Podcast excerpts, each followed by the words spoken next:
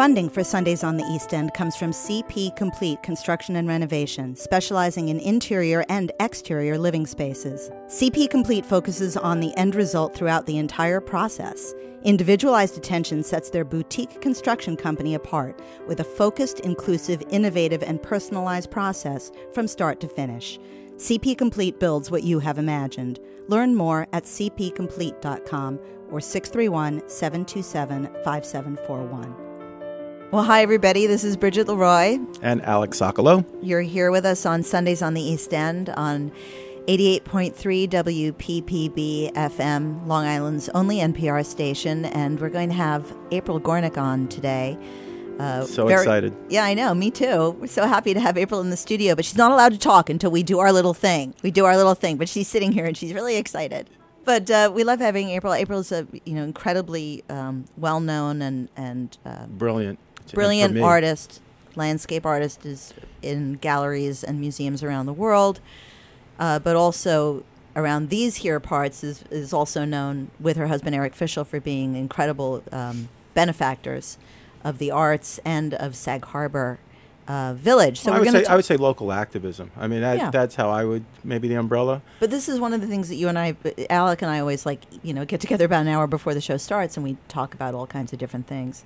And that's one of the things that we were talking about is is the um, that creating art for the most part is a very solitary, isolating activity. Whether you're whether you're painting or writing or songwriting, it is really something where you're inside the art and you're inside your own head and how does that lead like from art to activism is one of the things we're going to discuss with april i know this morning which is very cool. Um, i also am excited to hear april talk about uh, her relationship to the uh, vistas and landscapes that she creates and sees and her place in those landscapes which is something that i always feel uh, doesn't get discussed enough when when one does look at landscape art that that that the artist has a place in there. Well, you know what's really interesting is that both of you, uh, I'm putting Alex Sokolow and April Gornik in the same kind of bubble, which is fiction, if that makes sense, because the landscapes are are imagined, and what you write, you know, Toy Story or Skylanders or Evan Almighty or whatever that the heck it is you're doing over there, is lies. fiction. It's lies. Lies. You lies just, that reveal the greater great, truth. You, you, are just a great big fat liar. and I deal in in facts. Um, you know, and I try to put a creative spin on it. But what right. I'm basically doing is I've got like 650 to 1,000 words to fill someone in on on a story. All right, so but I'll, I'll, i mean, we've, we've, we've touched on this previously, but it's also, no disrespect, it's also um, events are very transactional, whereas um, culture hopefully has a permanence. Um, there's a there's a deeper emotional connection. Yeah. Um, no matter what the content is, that's the goal. I think. So, uh, do you mean like film? Uh, well, no, you're talking art. about fiction, but you're talking about expression. You're talking about like trying to capture a feeling through physical uh, manifestation of expression, and implicit in that to me is how the consumer is going to embrace that. Right. And it is an emotional memory. It's a moment that will live forever, will outlive you. You know. It's also really interesting though that you can create something that is so meaningful to you and there'll always be someone who just absolutely despises it you know and thinks it's the worst thing ever i mean art is so uh, obviously subjective and always has been but that goes to and i also hope april w- will maybe touch on this a little bit uh, you know art is a business you know the entertainment industry is a business and to be a woman in a in a business uh, that has been traditionally uh, male based is fascinating to me and how one navigates that. I don't well, know. At least, yeah, male dominated. I mean, yeah, it really male is. dominated. And that is really, I mean, an amazing, interesting thing because that's still, I mean, I mean, they talk about a glass ceiling, but you don't hear about it as much in like the art world. Uh, you do hear about it in films because actors naturally and, and, directors and stuff are in front of the camera sometimes as you know as themselves and right. they'll talk about it and talk. Uh, so that becomes you know Me Too and, and Times Up and all of that stuff is is coming to the forefront now, but. Um, you don't really hear about that in certain sectors. Like you don't hear about it in much as as much in my profession of newspapers. Right, but but but, but, but Bridget, right? You you've lived your um a, a, chapter of your adult life as a woman in a traditionally male-dominated industry. Yeah. Um, and you know, you could look at His Girl Friday in the 30s, and Why like, I oughta. Yeah, you. Uh, we're gonna get the scoop. You We're know? gonna get the Um, scoop. See? and and and you can look at that and think, well, so that's that's what you needed just to be able to play with the boys, you know? Well, yeah. I mean, when I started out, that's that's what it was for me. It was, uh, you know, I I really um, did not play up any kind of feminine characteristics, and I, you know, but I was also young. I mean, I started the Independent when I was 29, and I wasn't a very mature 29. And yeah, I mean, my thing was like going out to drink bourbon with uh, John Scanlon and Michael Thomas. Uh, Which you know, all, all of all of my friends who have been journalists or, or men also revel in that concept, and that's a concept I've never quite understood. That the workday is not done until you get shit faced with your cohorts. and complain. Absolutely. like that. I don't get that. and some of us handle it better than others and i'm not someone who can handle that Yeah. so you know but but now you know i've worked my way uh, i've kind of clawed my way to the middle Right. well, like but say, and, and, so. and this is where we're going to turn this all the way back. So people look at the front page and see the worst of humanity. People look at the art page or the sports page to see the best of humanity. And we're really talking with an artist, a, a brilliant artist, in my opinion, who also has then de- decided along the way to devote her energy to activism and local activism and, and things that will affect her world right around her, which might also tie into her content that she paints. well, it's so amazing because i mean they always say you know act like think what is it think globally act locally and it is so true that we can really only i mean in the grand scheme of, of life we can only change ourselves and our attitudes but And our underwear. I, I, I no comment, no comment, because I had something really bad to say, uh, really just so bad. Uh, but but also just that it is so important to just be that pebble in and create that ripple effect, and hopefully that it catches on and gets bigger and bigger, and the lives that you touch by doing what you do, either whether it's through art or activism, you're touching other people's lives. and and community and specifically community Exactly. and and I, and I'll go back to this I might might not be saying it eloquently but um, humanity's place in the natural world humanity's place in society humanity's place that's a concept that most people myself included oh, for big chapters of my life just took as an assumption and then you realize things aren't here by accident right. and that things People have things created are them. built and everything that you see comes from the earth everything Right. our microphones the the radios or cars everything But even us, I mean, we are not new material. we're old. We're old material. I mean, the uh, the iron in our bodies is iron that might have been in some anvil in the 11th century, and it's been you know fell apart and it got recreated as part of. I mean, right? That's that's. absolutely We're- which, we're- which we're conceptually uh, we've now gone to a whole other place Yeah, I know. but Let's uh, bring it back that's, to art and cool. we're all carbon 16 i guess but Yeah. um, yeah no but i think that that to be conscious is to also have some kind of mindful acknowledgement of that and and know that if we want to change our community if we want to change the culture around us we have to do it. Like individuals change things not not nature. Like you know nature will change itself but like Right. Well, I remember George Carlin saying something like, uh, you know, and I, I, you know, saying we're also worried about plastic or whatever. He's like, you know, the Earth is going to survive. It'll just find a way of incorporating plastic into itself. It's, It's we that won't survive. in the in the garbage gyre and the Pacific. Uh, The big garbage patch? No, there but I are mean- new species. No, but Bridget, there are Yeah. new species that have developed microcosmically that are now have incorporated plastic into their being. I mean, I don't. I, this is not like a commercial for like yay plastic. I mean, but I but I do, but I but I love the idea that it's all you know in a, some way it all the earth itself would be fine. I mean, I I went to hear Deepak Chopra speak once, and he said like if um, bees or insects disappeared from from the world, that within five years it would be a desolate wasteland. If human beings disappeared off the earth, then in five years it would be like a jungle, an Amazon rainforest, all you know, because we are the pathogen. We are the pathogen. Now we've gotten off the subject again, but um, we were talking about Earth and incorporation. And I hope everybody has survived the nor'easter. Why is it not northeaster? Why is it nor'easter? Why I like is it make it quaint? Like, Yeah, weather's it's quaint, cute. Yeah, right? hey, we got nor'easter Right? coming through. You don't have any like electricity, and the winds are blowing, but there's like an apostrophe, so it's quaint. It is. It's very quaint. It's very New England y. But anyway, so we're going to actually we're going to take a break and talk. Uh, come back on Sundays on the East End and talk with April Gornik, a local activist and incredible artist and uh, friend, about art, community, and um, on her own journey. Her own I, journey. I always love to hear and process. All right, we'll be right back.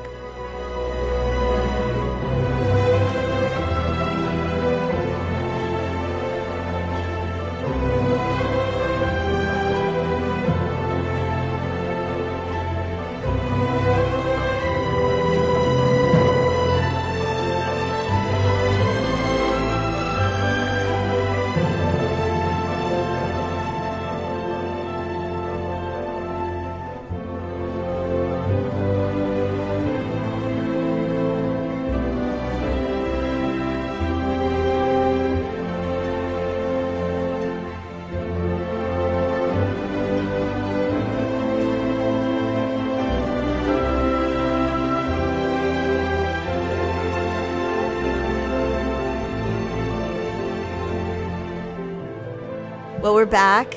Sundays on the East End with Bridget Leroy and Alec And Alex Sokolow. and Alex Sokolow and Bridget Leroy, uh, listening to us here on 88.3 WPPB, Long Island's only NPR station. You can also listen to us online at 883wppb.org. You can also always make a donation. And uh, we're here talking with artist, activist, Sag Human being. Harborite, human, Human being, being. April Gornik. Welcome, April. Welcome, April. Thank you for having me. I've been, really been loving listening to your conversation. Thank yeah. you. Oh, I love talking with Alec. That's why we, we- I mean, that's how the whole idea was like, Yeah. hey, maybe we should have a radio show because this is like how we talk all the time. Yeah, yeah, it's yeah, great. for sure. So let's let's dive in. Let's dive in. Um, I I know we, we kind of set a table, and there's a lot of things that we can touch on, but I, I want to start just because I think it, it creates context with your own personal journey as an artist. You know, just uh, n- not so much the the events, but the the almost thematic evolution that you had and the connection to your work, and and uh, in a way, when you decide to put brush to canvas, w- the philosophy of what you're trying to put forth for people. Well, I used to be really s- trying to be specifically philosophical and explanatory in my work when I was a student in college because I felt conceptual art was very popular and I've took comfort in my own intellect. So I wanted to make art that I could say to a teacher or an observer, I did this because, and I would have lots of reasons and I'd be have able to ex- context. or, yeah, I'd be able to explain my my material choices. In other words, Right. what I made the things with, and and what I thought its kind of social impact. Blah, blah, blah. I had I had very specific ideas about why I should be doing that. And were you always drawn to nature in that? No, that well, it snuck in.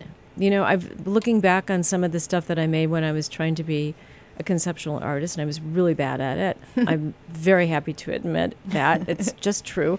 Um, but then, what happened was I graduated from actually the Nova Scotia College of Art and Design, which was a hotbed of conceptual art at the time. I went Yay, to Europe. Halifax. Yay, Halifax. I went to I went to Europe and I traveled and I came back and I just didn't want to make the same things that I was making and I I I kind of th- started thinking I need I needed to work with archetypes. I needed to work with something that was universal. I wasn't looking to my own soul for that at the time. Right. I was trying to look everywhere else. And then one day in my studio, I'd gotten sort of obsessed with the idea of how could you, how could you put light in something? Okay. I did not Like think about painting as a solution for this. of course, painting great paintings live on light. I mean, it's it's the thing that that generates responses in people. I think as much as anything, it's Right. like it's the quick and the dead. It's the it's alive or not. It's it's this thing well, that and all right. And now again, without kind of going too deep on this, does does darkness come from light or does light come from darkness? And from from our point of view, do um, I have to choose? You don't have to choose, but but it but but there is this concept though that it, that we live in a universe where where there's a Well, there's, there's both. I mean, it's like Anakin and Darth Vader, for God's sakes. I mean, let's break it down simply. No, there's but- always but- dark and but- light. But for painting, and again, I I can't draw stick figures, so I found Well- my way. All I can say is that I, I needed to make something that had light in it, and Right. then and then something literally popped into my head one day in my studio, really and truly unexpectedly, and it it's it looked like an idea,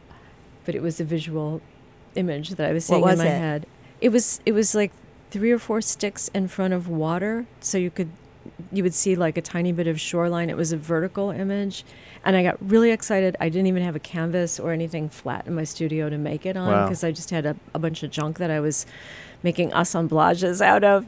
And I had to like glue one by fours together and I drew it out. And then I, I took whatever paint was like left over from my school years and I, Right. I just I made this thing and, and it just happened and then I looked at it and it was a not only a painting which I hadn't anticipated but it was a landscape painting and I was like well that's what I wanted to do but oh my god now I'm painting So that This came is- from your soul. I mean, it it, Totally. it, came, it came from your intellect, and then it it it lodged in your spirit.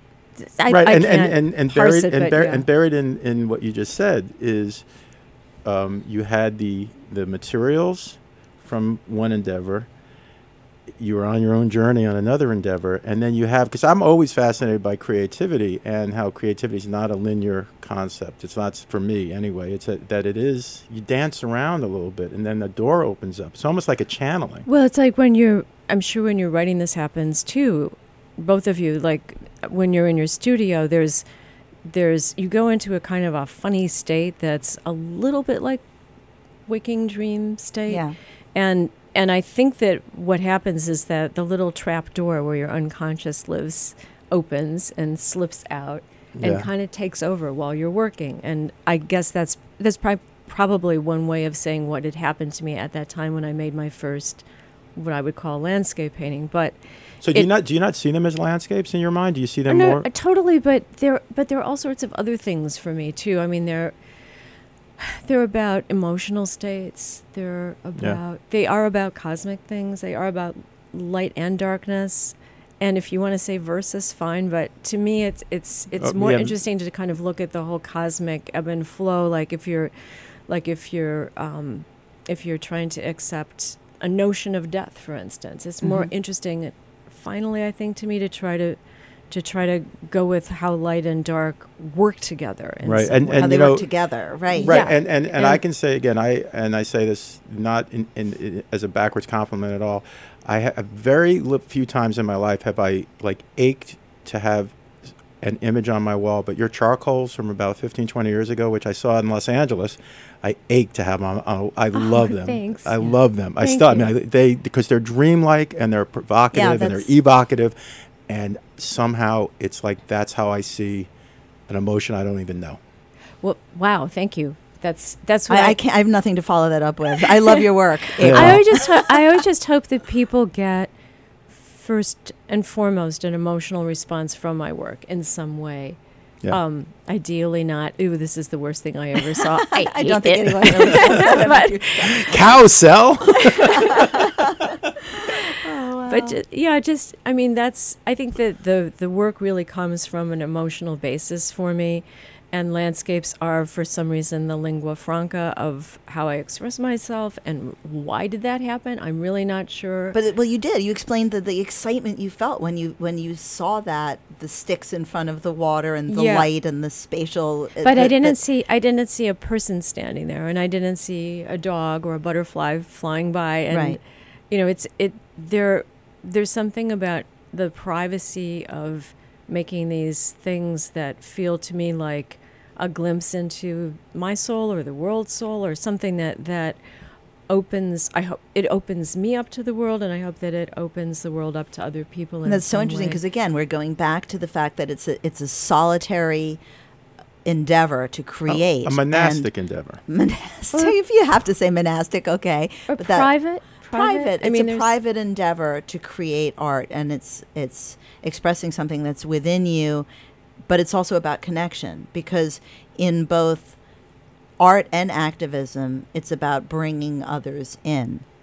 Correct. yes Okay, so that that's just you know, and that's what we do with our writing. In and and Alec and I are obviously very different in in our the way we write, and you do have like a studio where you sit down, and I'm in a crazy newsroom where I'm being thrown stuff, and I have like literally three days to write. I, you, know, what's funny is I actually have always loved writing on airplanes and trains, and like I love um, like I I, I, I don't have a easy time writing in a cafe or a public space, but if I'm on an airplane or a train, I feel almost like cocooned but in motion, and that triggers something in my mind. That's so cool. I love that. Yeah. And, and, and I have to be surrounded by people. If I try to be at home and, and write, I have to like go to Starbucks or something like that, or the Spur or the Shed or one of those other. Well, I'm of jealous forward- of you guys because you can you can just bring your computer or your pen and Right. paper on your really- plane or your train, and you can make things that. That's And why you're not I supposed to take up the that so piano. easily. right, or work on large canvases. Uh-huh.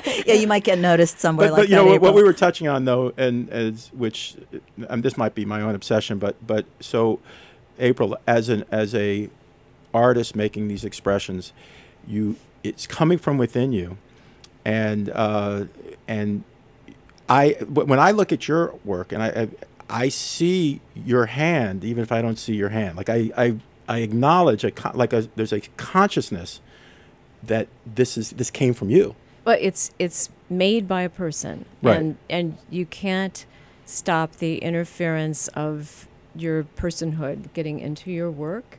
And I think that there's also a male and female component for everybody. And I'm not saying that it would be strictly female for me or strictly male for you or someone else. There's, but there's sexuality is in the work. There's personhood is in the work. There's anger and various emotions, peacefulness, whatever. I mean, I think that you know a really great work of art once it's done and and it's. I always think of it as working or not. Like if it's if it's successful, then it should generate reactions from people, like Right. like a little emotion machine.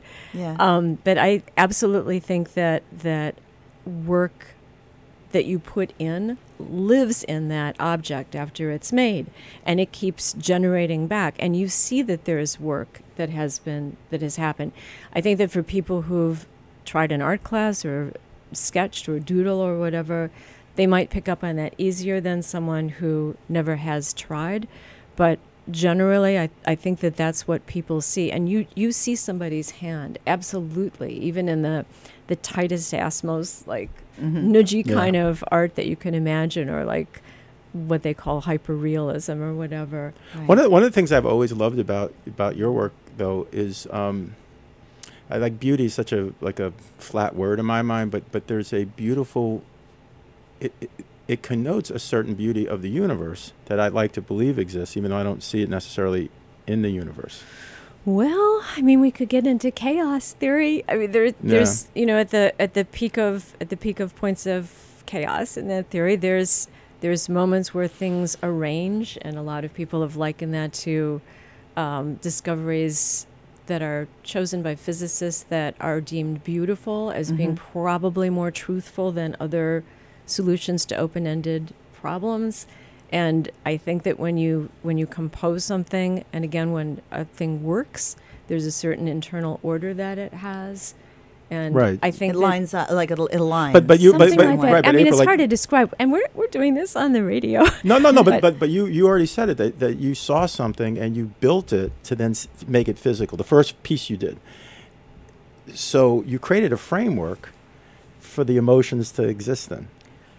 Right. And and I specific one thing that's really specific when I work is that I do try to be I do try to understand what I think the composition of the thing should be because the way that the way that work holds tension, light and dark, certain Mhm. kinds of uh, linearities or, um, Or perspe- masses or depth or perspective, wha- yeah. yeah, whatever, like all the ingredients that you put into a work of art, end up arriving at a summation that then holds something that, as I said, generates back to the viewer.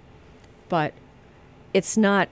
I mean, when I when I start to make, you have to understand too. Like, I'll start with something that I think is really clear in my head, and I'm thinking, ah, I'm going to make this. I'm going to make this this thing that's it feels so mysterious to me. It feels it's asking me questions. That's another one of my criteria. Something that looks familiar, but I don't quite understand it. That's something that feels like I should be exploring. That's it's it's given me a signal somehow. Right. Uh, I'm Oh, again, animating it's a, cha- it. it's a in a chan- what's a crazy way, but- channeling? It's, your, it's it's somehow you're channeling something, and something's channeling you. Yeah, and then but then when I but then when I go to work on it, of course, I also interfere with it in terms of my hand making it, my attempts. It sometimes sometimes work strays off on its own. I swear to God, Really? it just like yeah, it just goes off in a different direction than I intended. I'm like, wait, wait for me, and and it's about it's about That's amazing. seriously, and it's about trying to like like I put think it was still in back my together. 40s. right. Yeah. Um, And then there's and there's usually I mean in painting if there's any painters listening to this there's usually a point where you start something where you you make a move and you think ha I really nailed that man I love that little section that I just did this is like you know it could be like an 8 by 10 foot painting but you're looking at it and you're thinking this is so good I am a painter and then by the end of the picture you're like that's the one thing Right. that has to go it Right. never fails You know, I bet funny, you get like- that in like- writing and, too And, and uh, for me, it's always like three nights sleep. If the idea still works, like three nights after I committed it to Mm-hmm. to the paper or the computer, I'm like, all right, that's a pretty good idea. And even then, there'll be a reconciling somewhere. But is it the truth that I'm like? Is it a greater truth that I am trying to touch? Um, well, you know what? We, we're, this is a good spot to take another break. I, we're Okay. already halfway done, if you can believe it, and uh, we haven't even gotten to talking about uh, Sag Harbor and your activism, and and the most recent current event, which is the CPF um, funds, which I would love to touch on as well. Yay! So, uh, Thank you town of Southampton Yay, Southampton. So we're going to take a little break again uh, with our producer Kyle Lynch in the studio. is going to take Thank us you, out. Kyle. And we'll be right back with Sundays on the East End with Alex Hocklow and Bridget Leroy. I threw you a curveball there.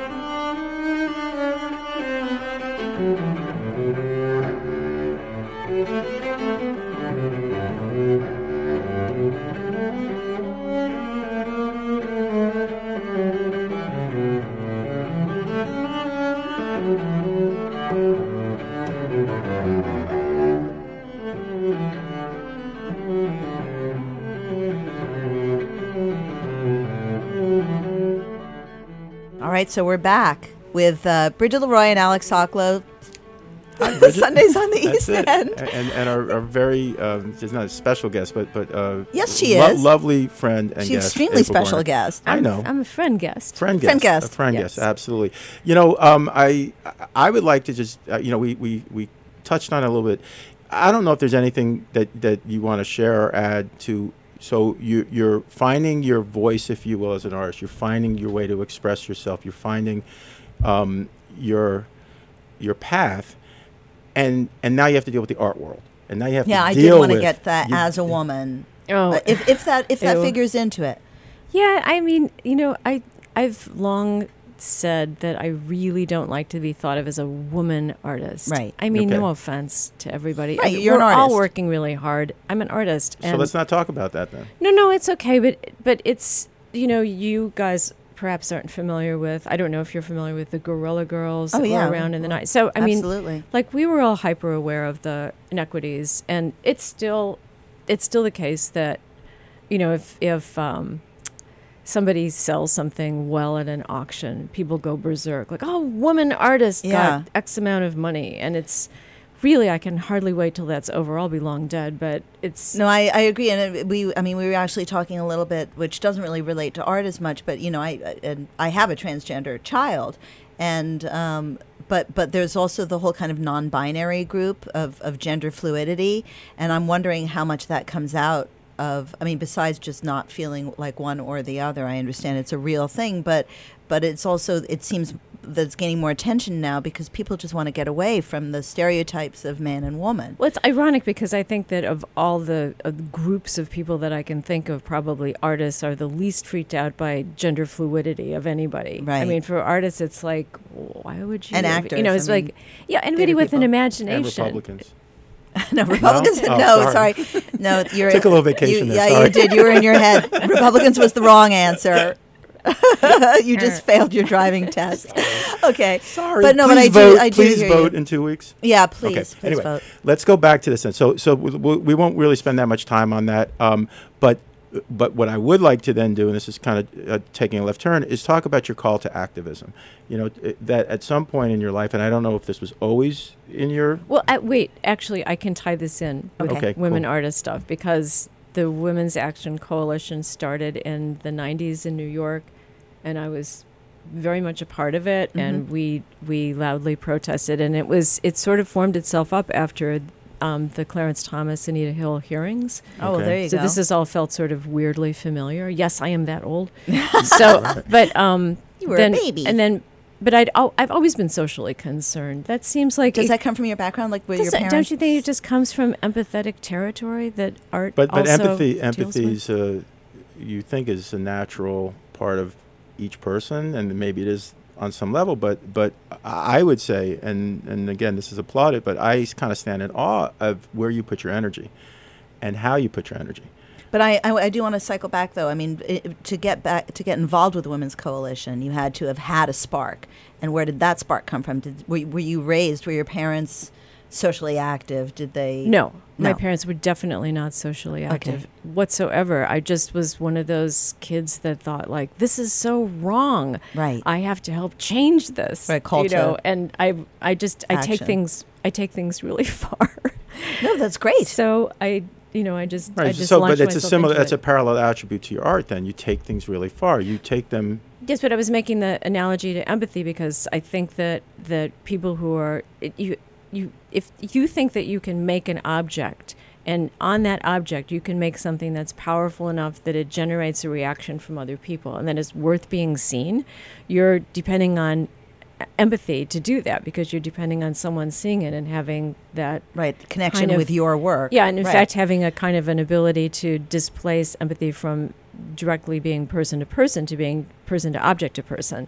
So believing that that right. so works. that's so, so interesting. The object is the conduit Yeah. between two people. yeah, Right. yeah, and So it's connection. Then, I mean, empathy. it's connection. It's how do you make connection, and then thinking about, for instance, the at the time that the Women's Action Coalition existed, how do you make things happen? There were people in the group that uh, only wanted people to march and protest with drums and you know, et cetera. Right. and they were great protests that we did. And then there were people who wanted to um, work on legal cases, which I got involved in as as a volunteer. And then there were people that were um, there were women that were stay at home moms and they needed to lick stamps. And some of the people that wanted to march got really mad at the people who wanted to stay home and lick stamps because they were like, "No, you should get out here and march."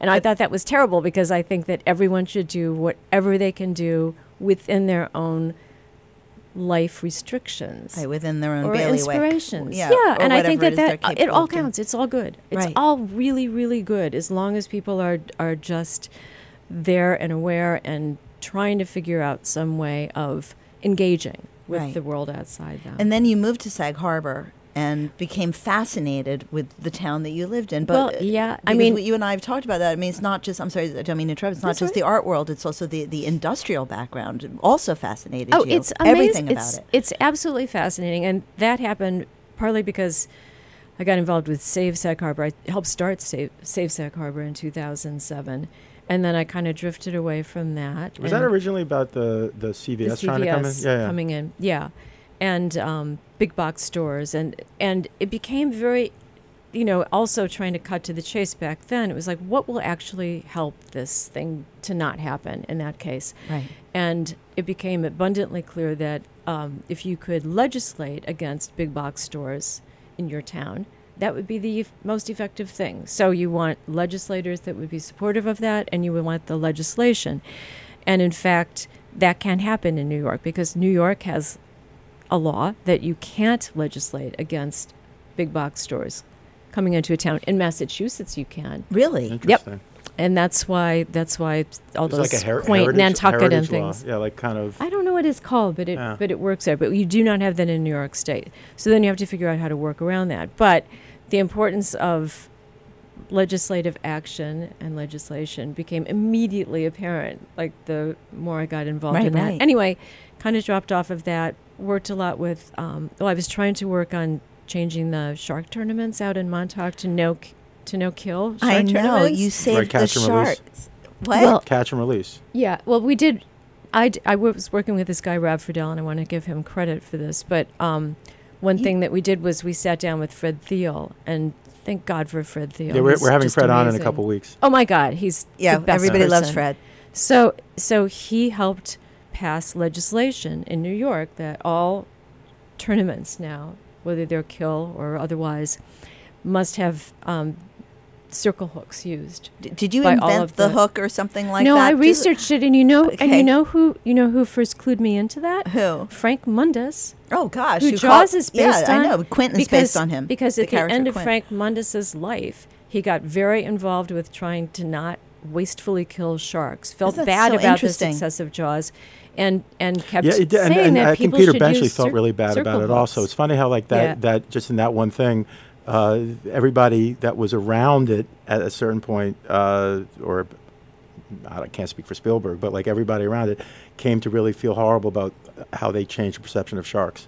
Yeah, no, I think that that's that's a really positive thing. I just think that's so amazing though, because it's kind of so outside. It seems like it's so outside your wheelhouse. Well, no, you know I, I mean? really, I no, because I, I love animals. I love, I love biodiversity. Right. I can't, I can't even stand the things that are. I mean, the species extinction that's going on now is like the thing that wakes me up more at three thirty in the morning than anything else. I swear to God, it's, it's so hideous, and to participate in that in your own backyard, you just don't want to do that. And which goes back to the local global thing. Right, right. Like I can't stop the Chinese from and people when I was working on this, and I talked to Bonnie Grice about this publicly once, and how um, and people would say like, "Well, why don't you stop the Chinese?" Well, I can't stop the Chinese, and that's bigger legislation, but.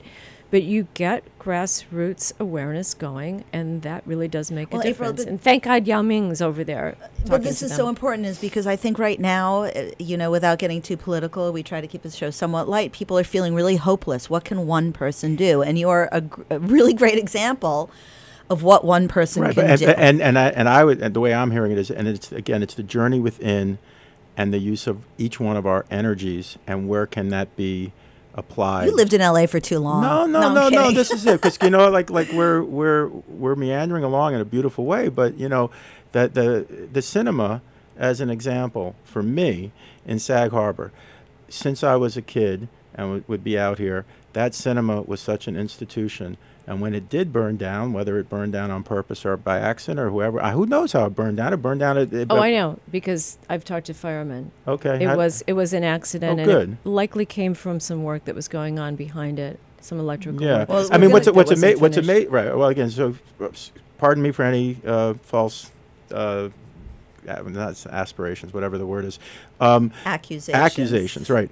Um, fascinating though, because when when in the immediate aftermath, reading about how the theater itself had been fireproofed in the 30s, uh, so they were worried about something like that. But now you have this this cultural landmark, this place. let- we want to get to that like very soon, and, and, and get from from this talk of, of sharks, which is uh, no, but it's amazing, but it's the talk. The talk is about local cause and effect activism. right. and and why I'm jumping to the cinema is because it ta- it goes back to culture.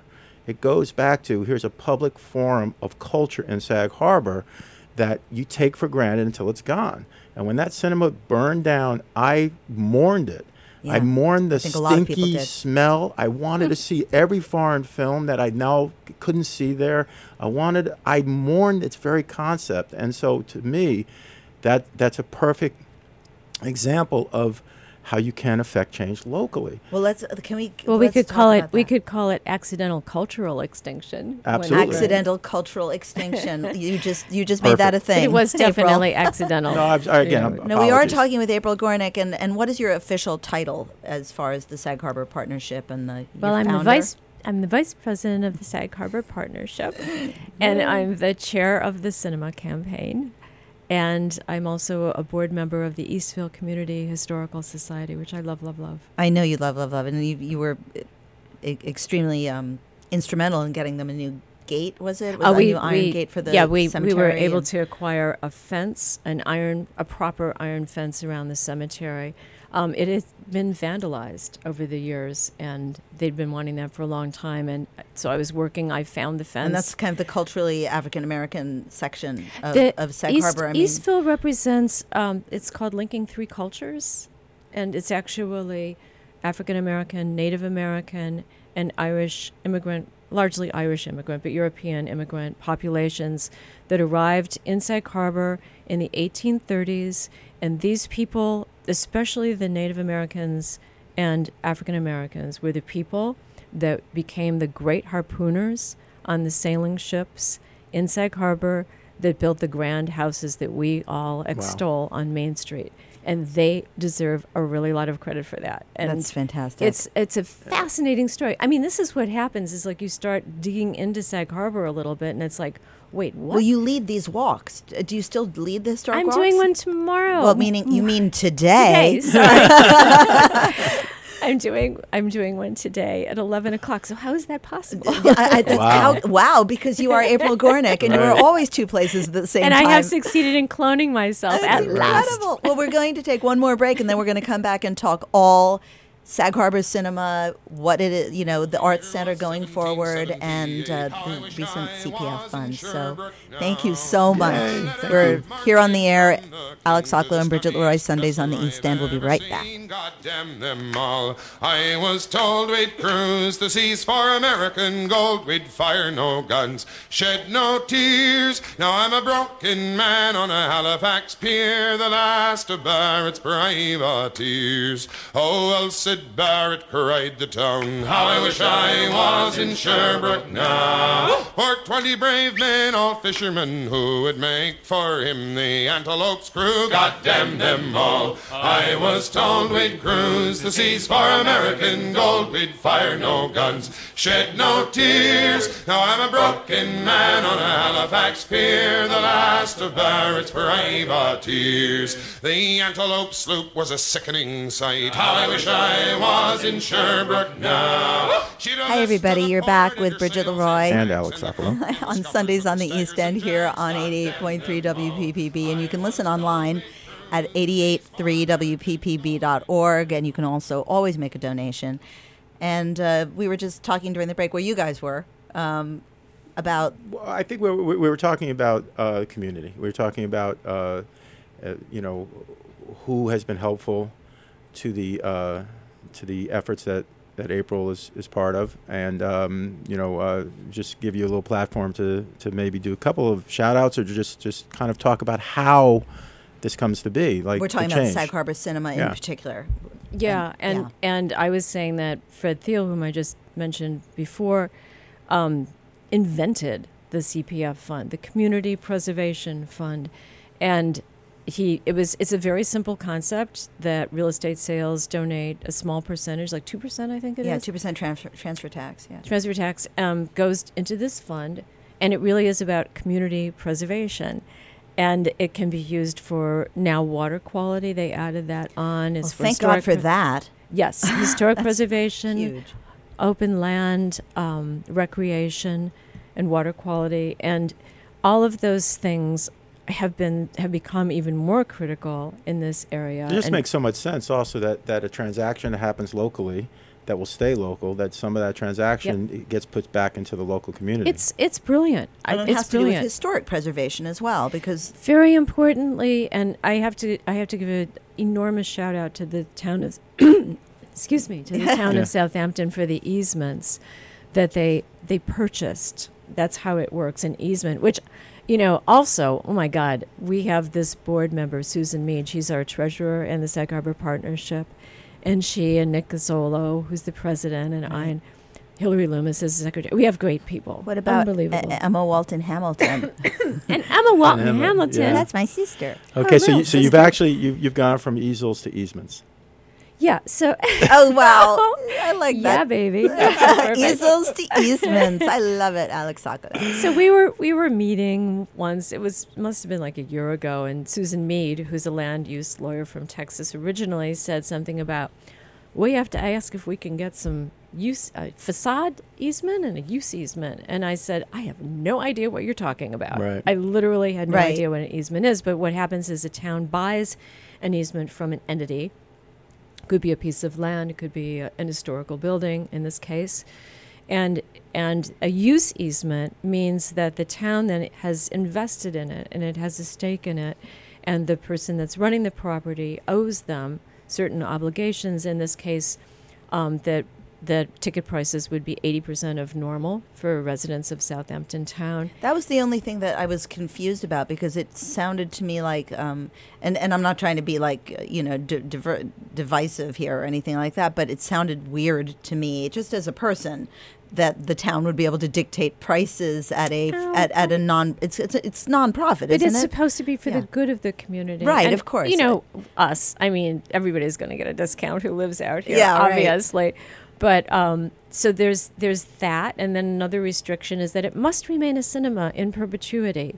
Oh, hello! Thank you. I've been That's dying for that. Yeah. well, in a thousand years, though, we're going to be watching movies on the inside of No, our I brain. think people. I think people So- will always go to movie You know, theaters. People need, Yeah. people public need, forums. People need to be together. But see, and there we go back to community. It is a community. It is a place for community to gather.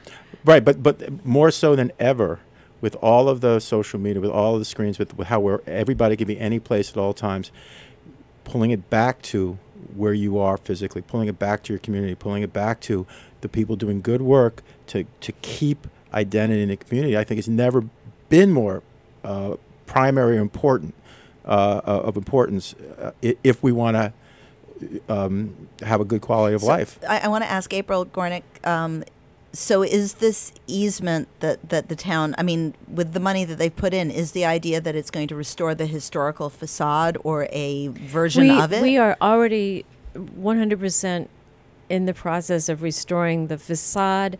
That what you see when you look at the cinema will look exactly the way it looked. Wow. Wow. It- Is my chewing gum still going to be under the seat? Yes, it no, Probably not. no, sadly, that was damaged in the fire.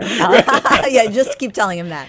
um, no, we've we've saved we've saved the the beautiful. If you, every, anybody remembers this, there were these sort of iron escutcheons that went in the ends of the rows. Well, we've saved all of from those. We're easels to restoring escutcheons. Yes, and then we'll we'll make more comfortable seats. The facade will be exactly the same. We'll have three theaters instead of the one theater. What I think that's is so absolutely cool- necessary. I mean, Annette Hinkle has already written a book about the cinema, which is wonderful. Which, which, by the way, turned out to be incredibly useful because John Eberson's, the original 1938 architect of the cinemas, illustrations and architectural plans were found by her, and we Wow. c- we're actually using them. They're That's our amazing. reference material, so it's going to be incredibly exact. and isn't Mike Heller, a- another wonderful friend, kind of chronicling a lot going in? Uh, Mike's been photograph. Mike is a brilliant photographer. He's been Yes, doing he a is. great job. And he's so great 'cause he did the whole boulevard. And and Go ahead. I, I'm going to go. I'm going to kind of like broaden the spectrum here because really what we're talking about then is to create a platform where new expressions can exist and new conversations can exist and new connections can exist in Sag Harbor.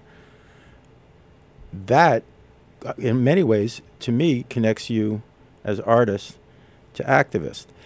That you're still working in the same fields. You're toiling in the same fields. Well, you know, we just did a we just did a series. We've been doing film series before the cinema opens. Mostly, they've been at Pierson High School, which has a fantastic auditorium. it does. yeah. Everybody that walks in there is like, "Whoa, this is here. This is amazing." Our tax dollars at work, yay! yeah, in a very good way. much in a so. really no, good it's way. it's a brilliant auditorium, and we've just had a series called "Artists Love Movies." And artists do love movies, Yeah. and there's a good reason because cinema and narrative is one of those things that binds. Now it's a huge cultural binder for people.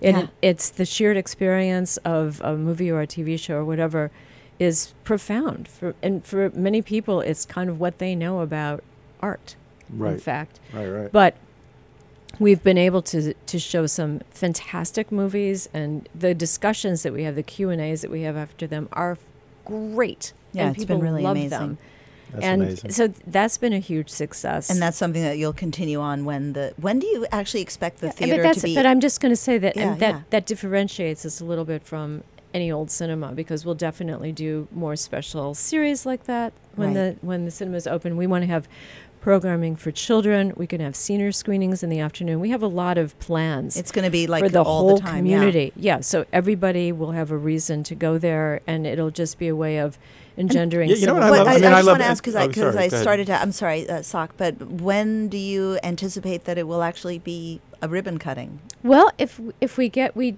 we we just received this these easements from the town of Amazing. Southampton, and God, I just cannot thank them enough. Not four, only four million dollars in CPF. four million dollars from the CPF for the historic preservation of the cinema, and in, in fact, it as a recreational facility, and then also the facade is Right. included. If there's a facade easement for that to preserve the facade in perpetuity as well, and um, at the at the end of the meeting, when the town council members voted, Jay Schneiderman, Tommy John Schiavone, everybody, um, John Bouvier, Christine Sclera. Sclera, I mean, yeah. every, everybody spoke so beautifully about why they felt that this was important, what this was doing for Sag Harbor and the East End.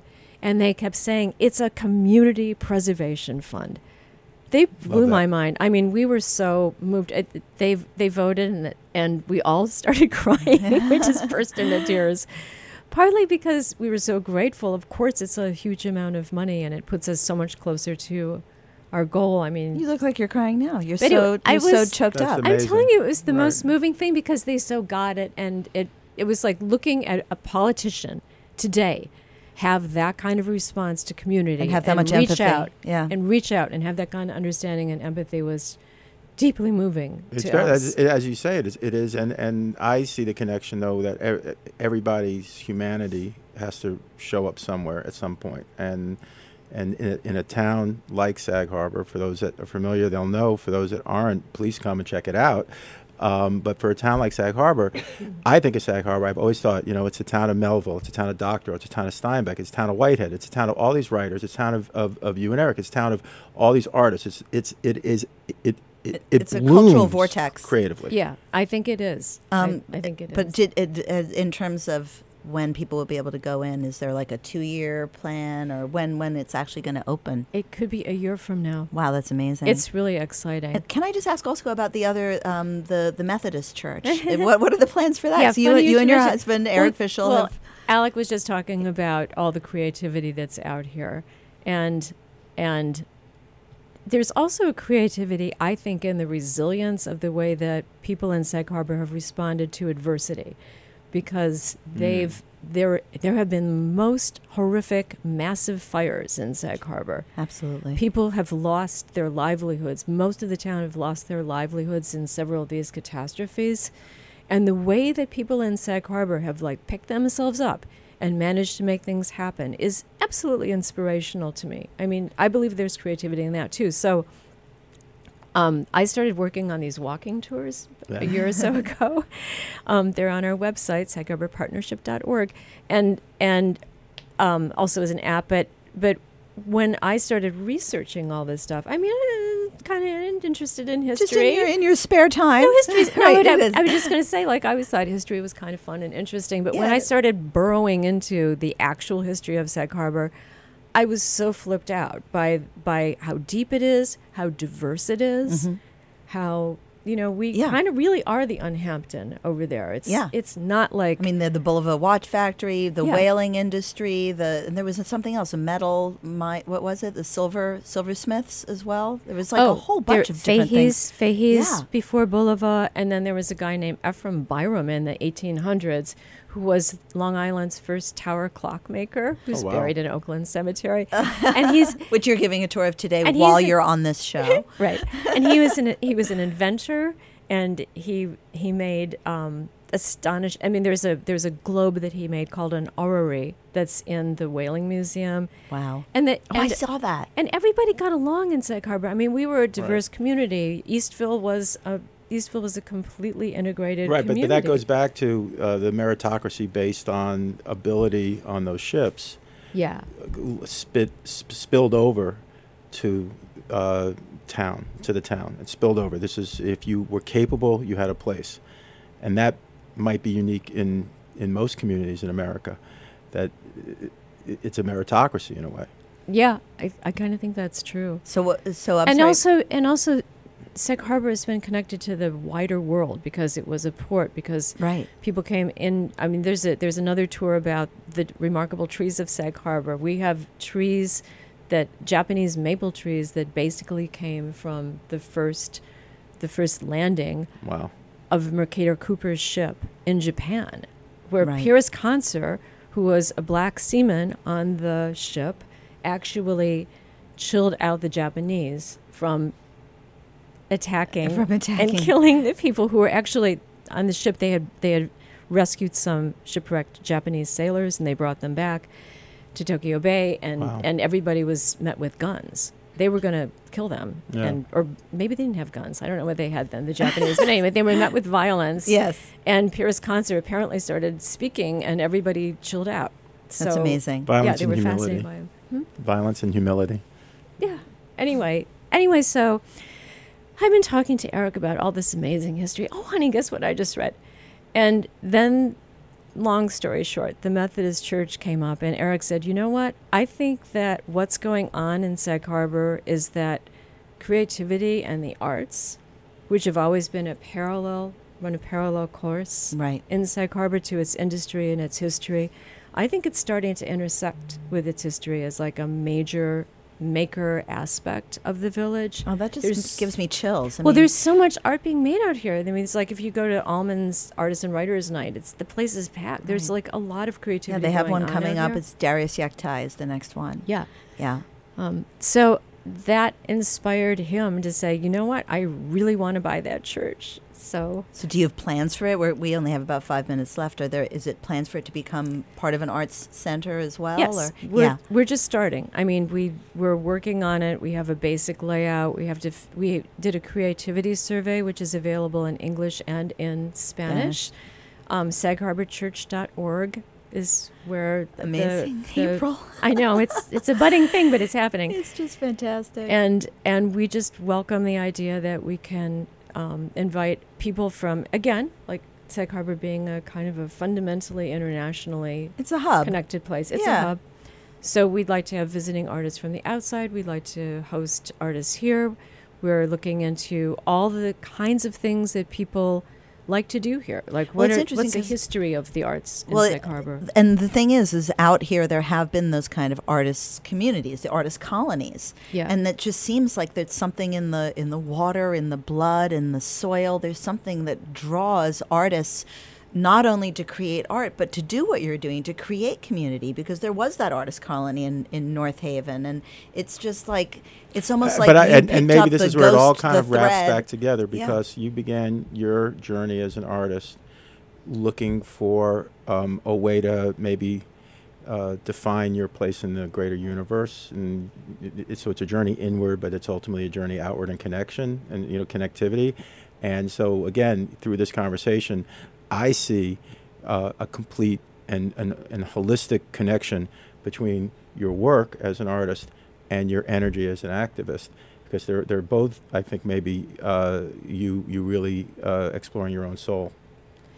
yeah, it is. And That's the short answer. yeah. Yeah, I guess my my soul is like in Sag Harbor now. It just really Beautiful. is. We've lived here since 2004, and it's definitely home. And But you put your your money literally where your mouth is, and your heart where your mouth is, Yeah. and you you know, and and I just applaud you, but I also just wish that everybody would understand that no matter how small, they don't they don't need to, you know, go out and save. They can save something really small in their backyard. people and, who and people, who should get stay involved. at home and lick stamps are valuable. Everybody's valuable. I mean, this is a you know, it's that's that's the nature of the thing. That's a great way to, to maybe wrap up our conversation for now. Uh, Absolutely. please come back because we're just touching the surface of a lot of topics that I think are fascinating to me and, and hopefully to other people.